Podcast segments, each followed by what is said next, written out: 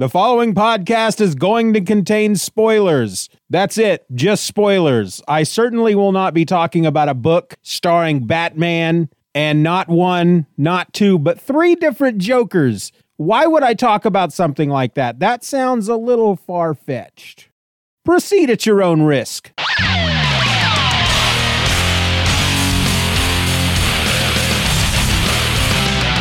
Hello and welcome to another episode of Just Another Fanboy. I'm your host and my name is Steven. Today I want to talk to you about a book that I just read. I had not planned on reading it, and frankly, probably never would have read it had it not been for the timely text. It wasn't a text, it was an I M through Google Hangouts from Harold, my friend Harold, Harold C. Janet the third. He and I have collaborated on many things. And in fact, he was the guest on my first two live streams, and he will be the guest on more live streams to come. But he sent me this I M the other day, and he said, "Hey, man, have you read Batman, The Three Jokers?" And I said, "No. Why would I read Batman, The Three Jokers? It's a Batman story. Batman's stupid." And he says, "You should read it." And I said, "Why? Batman's stupid. And you know who's more stupid than Batman? The Joker. You know what's three times more stupid than the Joker? Three Jokers. So why would I read a story called Stupid Batman and the Three Stupid Jokers?"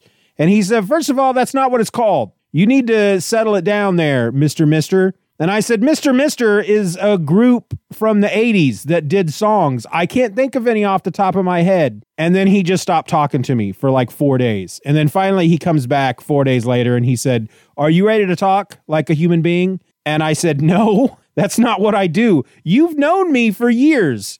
And he said, "Still, you should read Batman, The Three Jokers." And I said, "Fine. Why? Why should I read it?" And he said, "Because it's good." And I said, "I'm not going to spend money on the a book starring a hero I don't like who goes up against three versions of a villain I don't like." And he says, "Well, you don't have to spend money on it. It's on Hoopla for free." And I said, "All right, I'll read it." Because uh, I'm all about doing stuff for free. And so I got it from the Hoopla, and I sat down, and I read it. And by the time I finished it, I was even more angry than I was when I had begun the tale. And really, the source of my anger was the fact that I frickin' really liked the story. It was so good, and it just seethed within my veins. A fiery rage just ripped through me because I don't want to like Batman anymore. I don't. Batman's old. He's busted. He's like, "I'm Batman." And that's really all there is to him. The Dark Knight, swinging through the night in his dark costume, being mean to people, striking fear into the hearts of criminals. Who cares? Dull, boring. Do something new with Batman for a change. Give him a freaking orange suit and have him out there rescuing hunters, because he's wearing safety hunter orange. That's probably not a good idea. But anyway, I want to talk about this book because I really did enjoy it. It was written by Jeff Johns with art by Jason Fabok. And it does, in fact, have three Jokers in it.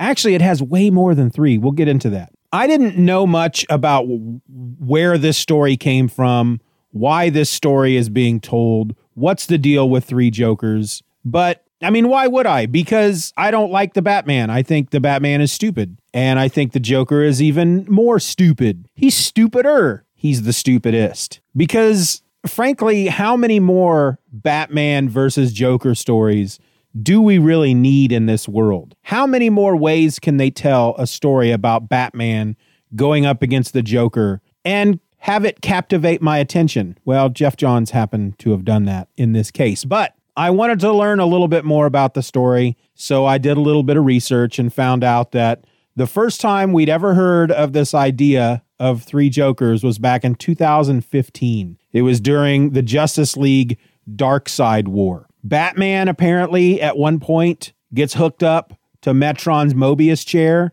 which gives him like freaking genius or omnipresent, or some kind of, he just, he he knows all kinds of stuff all of a sudden because of the Mobius chair. And so he asks the question to which he has never known the answer. He wants to solve this one mystery he's never solved before. What is the Joker's true identity? Who is the Joker? Because we've never known. And the chair basically tells him, I don't know. I mean, I can't really tell you because there are actually three Jokers. And apparently everybody who read this just collectively at once went, what? That's what I, that's how I understand it. Matter of fact, I remember that day because I was at home and I could hear it through the ether. So this was before, actually, the way I understand it, this is before D C Rebirth. So they kind of reboot D C through their rebirth process, or they don't reboot it. I don't know. Again, I never read D C Rebirth because I tried to, and they told me I had to go back and read two other different series. And I think the Dark Side War was one of them. And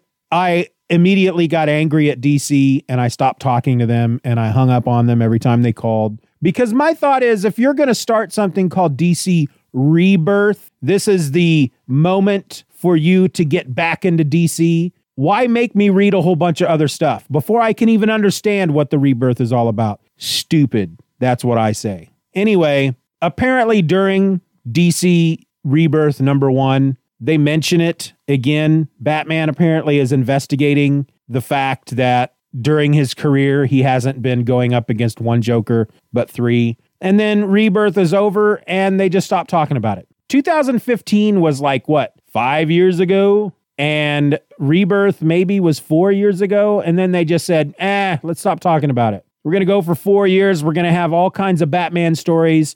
The Joker is going to, of course, be a main figure in a lot of them because we can't think of any more interesting new villains. Yes, I know they have. Don't send me an email. Don't at me. Just settle it down. I'm trying to be slightly facetious, and I know that I might be failing, but I just don't care. So anyway, we suddenly get word that they're going to do this three Jokers thing, and they're going to wrap up the whole mystery. And I ignored everything because I didn't care. One Joker was bad enough. I don't care about three of them. But Harold, God bless his soul, he talked me into reading this book. And uh, right away, as I start reading it, I get really annoyed because one of the first things we get out of this book is yet another scene of young Bruce Wayne with his parents leaving the movie theater that was playing the movie Zorro, and they cut through the alley, and Joe Chill comes, and he kills his parents. And it's just, I mean, how many times do we have to see that? So right away, I'm put off. Oh, my goodness. Here we go again. We, just in case, there's somebody in the freaking world who was born yesterday that doesn't know how Batman became Batman. Let's, let's just show it again. Now, of course, I can say after I have finished reading the story, that scene really did need to be in this. It really needed to be in there. And it made complete sense why they were telling it again. And as angry as I was, as furious as I was, as filled with rage as I was when I got to that scene at the beginning of the book, by the time I finished, I was really happy that they put it in. We'll talk about that later. So I'm not going to go real in depth on this story. I'm just not gonna. But ultimately what you have here is you have three heroes and three villains. On the one side, you got Batman, you've got Jason Todd, the Red Hood, and you've got Batgirl. On the other side, you've got these three Jokers. They classify them as the criminal, the clown, and the comedian. The criminal represents or is basically the Joker from the early Golden Age stories, where he was really kind of sinister and evil. I mean, they, he's always been evil, but he wasn't goofy and campy as he later becomes and then changes again a third time. That's kind of what they're saying here is the criminal is the more, I guess he's he's got the, I don't want to use the word serious. He seems to be the one that leads the three Jokers. He's the guy with the plan. He has his mind set on a certain thing. He's not distracted by shiny objects. He's not the straight up wacky lunatic that we sometimes know the Joker to be. We also have the clown. This is the campier Silver Age version of the Joker. This is the one that, well, at the time we thought he murdered Jason Todd, beat him to death with a crowbar. We find out later that he never died and he has come back as the Red Hood. And then we have the comedian. This represents the modern Joker. This is the guy that went to Barbara Gordon's house and shot her and confined her to a wheelchair for many years before she was finally able to get back the use of her legs, which is why we have the three heroes, Batman, Batgirl, Barbara Gordon, and the Red Hood, Jason Todd. Each one of these Jokers has had a uh, serious and severe impact on each one of these heroes. So we learned throughout this story that these three Jokers are going around and they are kidnapping just regular criminals. They're not kidnapping like the Riddler and Two-Face. Just, just regular, you know, muggers, uh, thugs, just regular everyday criminals. And they're dousing them. They're dunking them in the Joker toxin, the chemical that basically made the Joker. Because if you've read The Killing Joke, which is the book where the Joker shoots Barbara Gordon and she she is then confined to a wheelchair, we learn somewhat an origin of the Joker. He was a guy whose pregnant wife dies under mysterious circumstances, or at least some accident. Um, he goes to work for a criminal organization. He becomes this character, this legendary mythical criminal character called the Red Hood, that many men, if if I remember the story correctly, many people have worn the Red Hood, and he falls into this vat of chemicals and it bleaches his skin and it he drives him crazy and he turns into the Joker. So that's kind of the, I don't know if that's the the the standard now origin of the Joker. We don't know who the guy was before he became the Joker. And in fact, if you read The Killing Joke, we're not even sure if that was the way that this guy became the Joker. It's, for all we know, it's just some kind of psychotic memory that he has created. We don't know if there really was a, a woman that he was married to that was pregnant that died. We don't know that any of that was true. But in this story, they are collecting criminals, dunking, dunking them in these chemicals, bleaching their skin. They go crazy. They're trying to make the ultimate Joker. For some reason, they don't really explain why, that I recall. It doesn't make a lot of sense to me, but they're trying to make the ultimate Joker. Well, at one point, Batgirl, well, at one point they are able to capture the clown, and Batgirl and Jason Todd are keeping an eye on him. He's tied to a chair. He's, he's, he's confined, and Batman has gone out to find the other two Jokers. Well, the clown starts kind of laying into Jason Todd verbally, reminding him of the day that he, the Joker, beat him nearly to death with a crowbar. And in fact, he reveals this quote unquote secret about Jason Todd, that while he was being beaten, Jason Todd begged for his life and even offered to switch his allegiance from Batman to Joker. If the Joker would let him live, he will be the Joker's Robin. And the Joker didn't want to kill Robin. He wanted him to live because he figured by taking Robin to this point where he begs for his life, where he um, tries to make a deal, offers to switch allegiances, and then lets him live, that that will cause more pain in both Robin and Batman's life. And in the end, it does, because Rob, Batman thinks that Robin has died, and then Robin isn't dead, and Robin spends this whole time wondering, you know, when he when he when he comes back, he never had anybody there for him. They they do this comparison because when Barbara Gordon was shot, she had all this support around her. So she's now back as a Batgirl, and she's not. J- Jason Todd's not all there. He's he's way more violent. He's willing to kill. I don't know if he ever has killed, but he's way more violent. He is not the same guy he was before the Joker beat him nearly to death with a crowbar. And the thing that he feels, the reason why Barbara Gordon is fairly well adjusted compared to him, is that she had a support system around her and he didn't.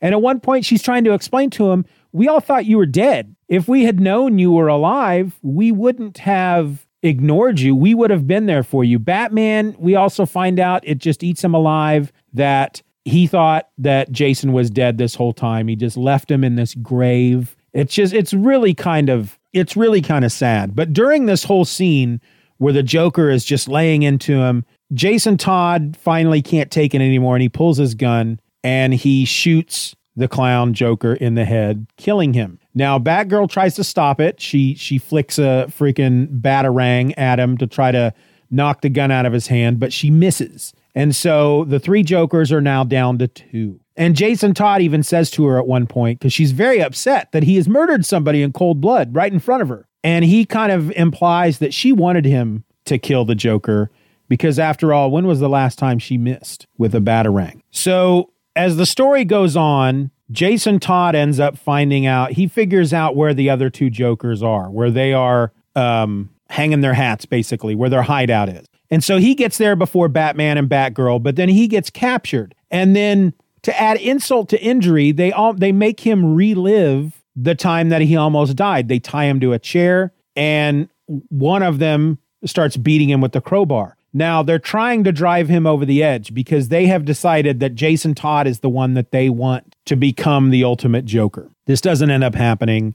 He gets away. Um, and so as a last-ditch effort, I guess, their final plan, they're, the, they they capture somebody that they think at this point, well, if Jason Todd can't isn't going to be the ultimate Joker, this guy will, and it's Joe Chill. Joe Chill, as I said at the beginning, is the guy that shot and killed Thomas and Martha Wayne, Bruce's parents, causing him to become Batman. Well, we learn in this story, Joe Chill is, he's he's old. He's an older man at this point. He's probably in his sixties. Um, he might be pushing seventy, but he's gotten sick. I don't know if he's got cancer. I don't think they quite say, but he's he's gotten sick. He's dying. And the two Jokers kidnap him from wherever, whatever jail, whatever prison he's in. Batman goes to investigate, and he finds all these letters among Joe Chill's belongings, and they're all written to Bruce Wayne. And I think there's even one written to Batman. And as Batman is reading the letters, and I, I think it's even there. So there's a moment where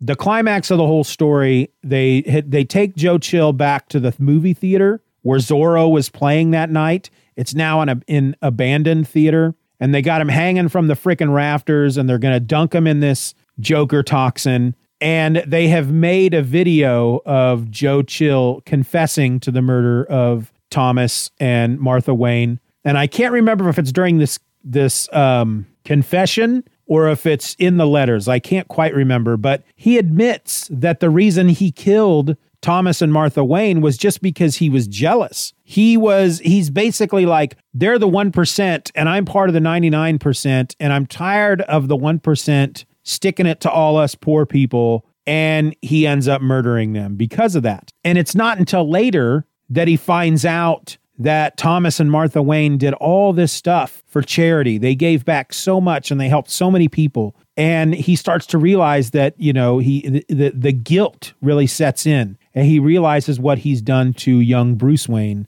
by depriving him of these parents. And so he's just lived with this guilt for years and years and years. And there's actually a very touching moment at the end where Batman comes to see him because they he saves Joe Chill. He saves his life. And then he comes to visit him in prison because he's still in prison. And he basically forgives Joe Chill for murdering his parents. And I even feel at that moment, now I can't quite remember one hundred percent, Joe Chill realizes, and he may have known all along, which is why he wrote that one letter to Batman, that Bruce Wayne and Batman are the same person, that he is the reason that Batman has, you know, was, is a thing. But there's just this moment at the end where Batman ultimately forgives Joe Chill, which was just, it's just something you never thought would happen. And if you even ever did think it would happen, it's like, oh my gosh, this should be the, the comic book world should be turned upside down. People should be so angry about this, but it is a Black Label book. So we'll, we'll talk about what that means here in a bit. So in the end,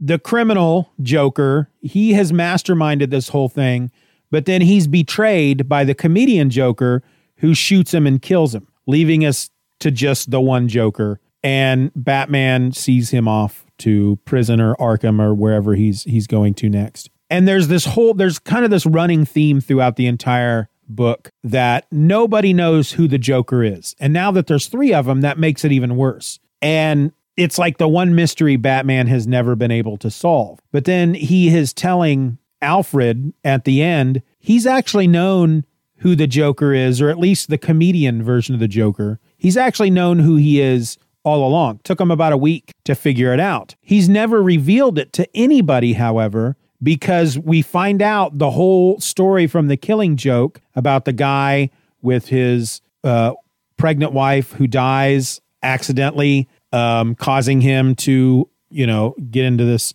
criminal underworld and be be the Red Hood and become Joker and all this. We find out that that's all real, that he was an abusive husband she had friends in uh, the Gotham Police Department. They help her by faking her death, and then I think she goes to live in Alaska. And Bruce knows, Batman knows, if he ever reveals that secret to anybody, that who just just even that the Joker is this guy, that people might look into his background and they might find out that she, that this woman and her son are alive, and that the Joker will find them and kill them. So he's he's always kept it to himself, primarily to uh, keep these two safe. And he doesn't even, he tells Alfred that he knows who the Joker is, but he doesn't tell Alfred who the Joker is. Well, this left me very confused, because if the whole purpose behind this book was because back in two thousand fifteen, Batman is hooked up to the Mobius chair, and he uses that to try to solve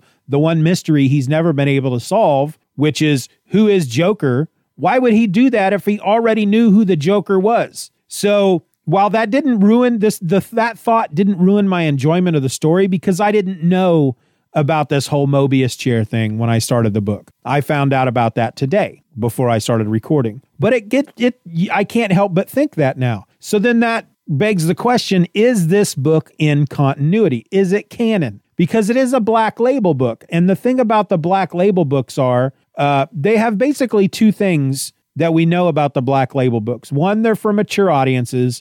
And two, everything that's been put out on the Black Label imprint so far has been out of continuity tales. Wonder Woman, Dead Earth. Uh, there was a Batman, The Damned, I think. And um, the, the, the Question book. They're not part of continuity, apparently. So is this one in continuity? We we don't know, or at least I don't know. I don't have any theories. Is it, isn't it? I don't know enough about current and continuity to even answer that question. But based on what I'm seeing online, nobody knows. I like to think it is, though, despite the fact that it doesn't quite fit into Batman wanting to know who the Joker was back in two thousand fifteen. However, again, that was before D C Rebirth, which kind of rebooted things. So maybe he didn't know. Rebirth happens. He does know. Doesn't matter. But another thing I got out of this story that I found quite interesting was throughout these three issues, and they're double-sized, big, they're big issues. Um,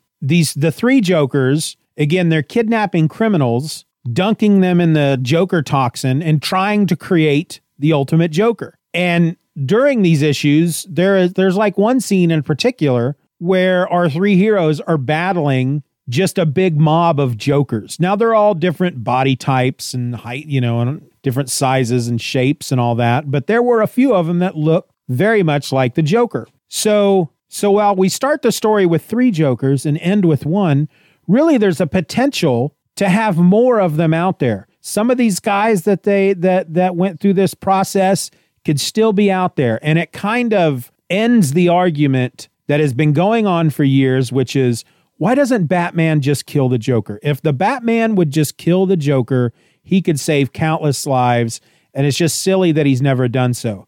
But if you take this story into consideration, let's say he did kill Joke, the Joker. Well, there were at least two more of them running around out there. And now there's a potential for there to be many more. So if he does kill the Joker, it's like it doesn't matter because there are others to take his place. That's kind of what I got out of the story. Plus, I thought the whole Batman forgiving Joe Chill was just was just a really nice touch.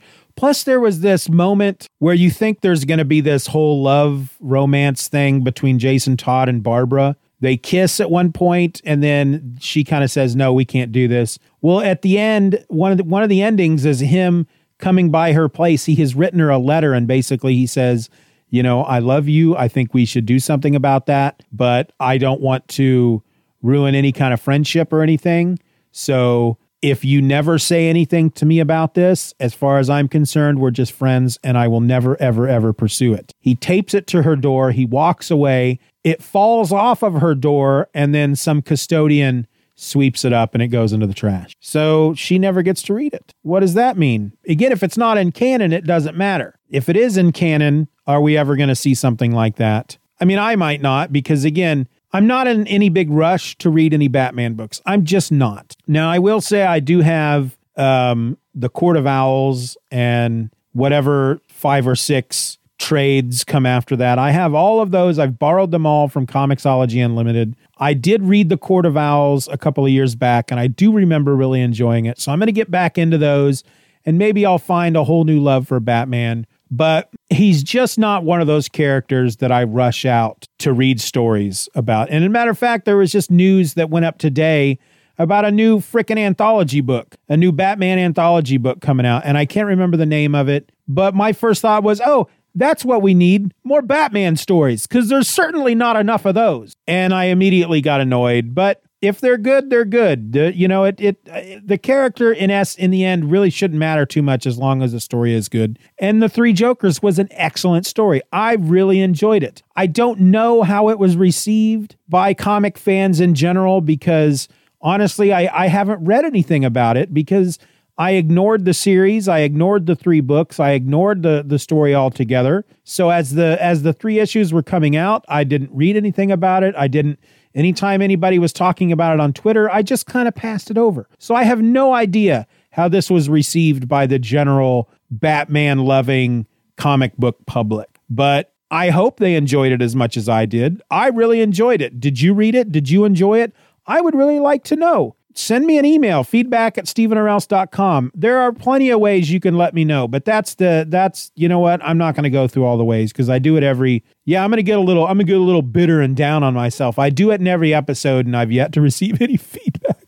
I'm just going to cry for just a moment. I'm going to cry and then I'm going to stop crying because it's not real. The art, oh my God. Jason Fabok, his art is gorgeous. It's beautiful. It's, It's not terribly stylized. He's got that kind of classic Marvel D C house look, but it's just excellent. It's it kind of reminds me a bit of Gary Frank, but yet not quite. It it was it was top notch. It was the the I don't want to say it was the perfect art for this story because I think any great artist could have could have told this story just as well. Um, I'm not trying to take anything away from him by saying that because I just, there was never a point during the whole story where I had to scratch my head and wonder what was going on. There was never a a scene or a page or a panel progression that I got lost on. He just, he's obviously one of the greats. I don't know if I've ever read anything else from this guy. I know his name. I hear his name all the time. I read his name all the time. But now because of this, I am I'm going to be forced by my heart to go out and find other stuff that he's done because I enjoyed it that much. He did such a such an excellent job telling this story that I, I have to go out and find other stuff that he's done. I just I just don't have a choice at this point. I have to do it. But until I do, I'm gonna wrap this sucker up. My name is Steven. I'm just another fanboy. Please wear a mask. Please stay safe. And please be nice to each other. I'm out.